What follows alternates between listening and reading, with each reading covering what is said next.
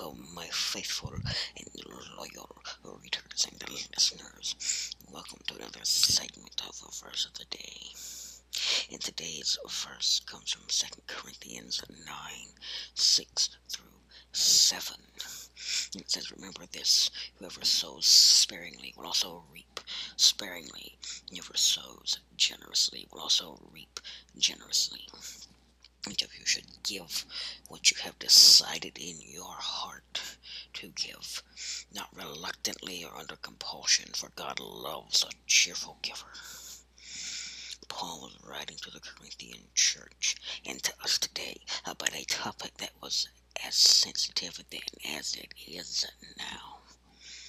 And that topic is giving. As Christians, we can either give generously or sparingly, and God will reward us accordingly. And to the Apostle Paul, giving was not a loss, but a form of saving. It results in great benefits for the giver. Paul is not speaking primarily of the quantity given, but of the quality of our heart's desires and motives. Remember, the poor widow gave a little, but God considered it much because of the proportion she gave and because of her complete dedication. That comes from twenty-one, one through four.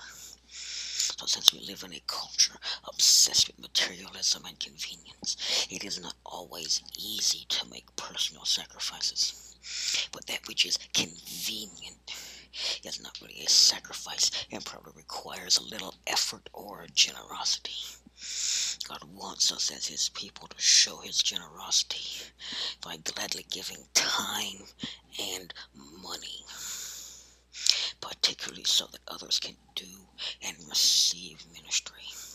The reward will not necessarily be material or financial, and it may not return to you quickly. But God promises that those who give generously or with a good attitude will in time receive good things in return. To be sure, God does not want you to give just because you will get something in return. True generosity means giving with no selfish expectations. It is particularly evident when you give to those who do not have the means to return the favor. God will bless those who bless others when He asks you to believe, trust, and follow His plans. He will prove His promises and give you a plentiful harvest for the seeds of generosity you have planted. And now comes the hard part. We've got to put all this into practice. This is where the rubber meets the road. So here's what I'm asking. If you are attending a local church, give to that local church. But not because of what I am saying, but because that is what the Holy Spirit is leading you to do. So essentially what I am asking you to do is allow the Holy Spirit to guide and direct you to where you need to sow your seed so that you can reap your bountiful harvest.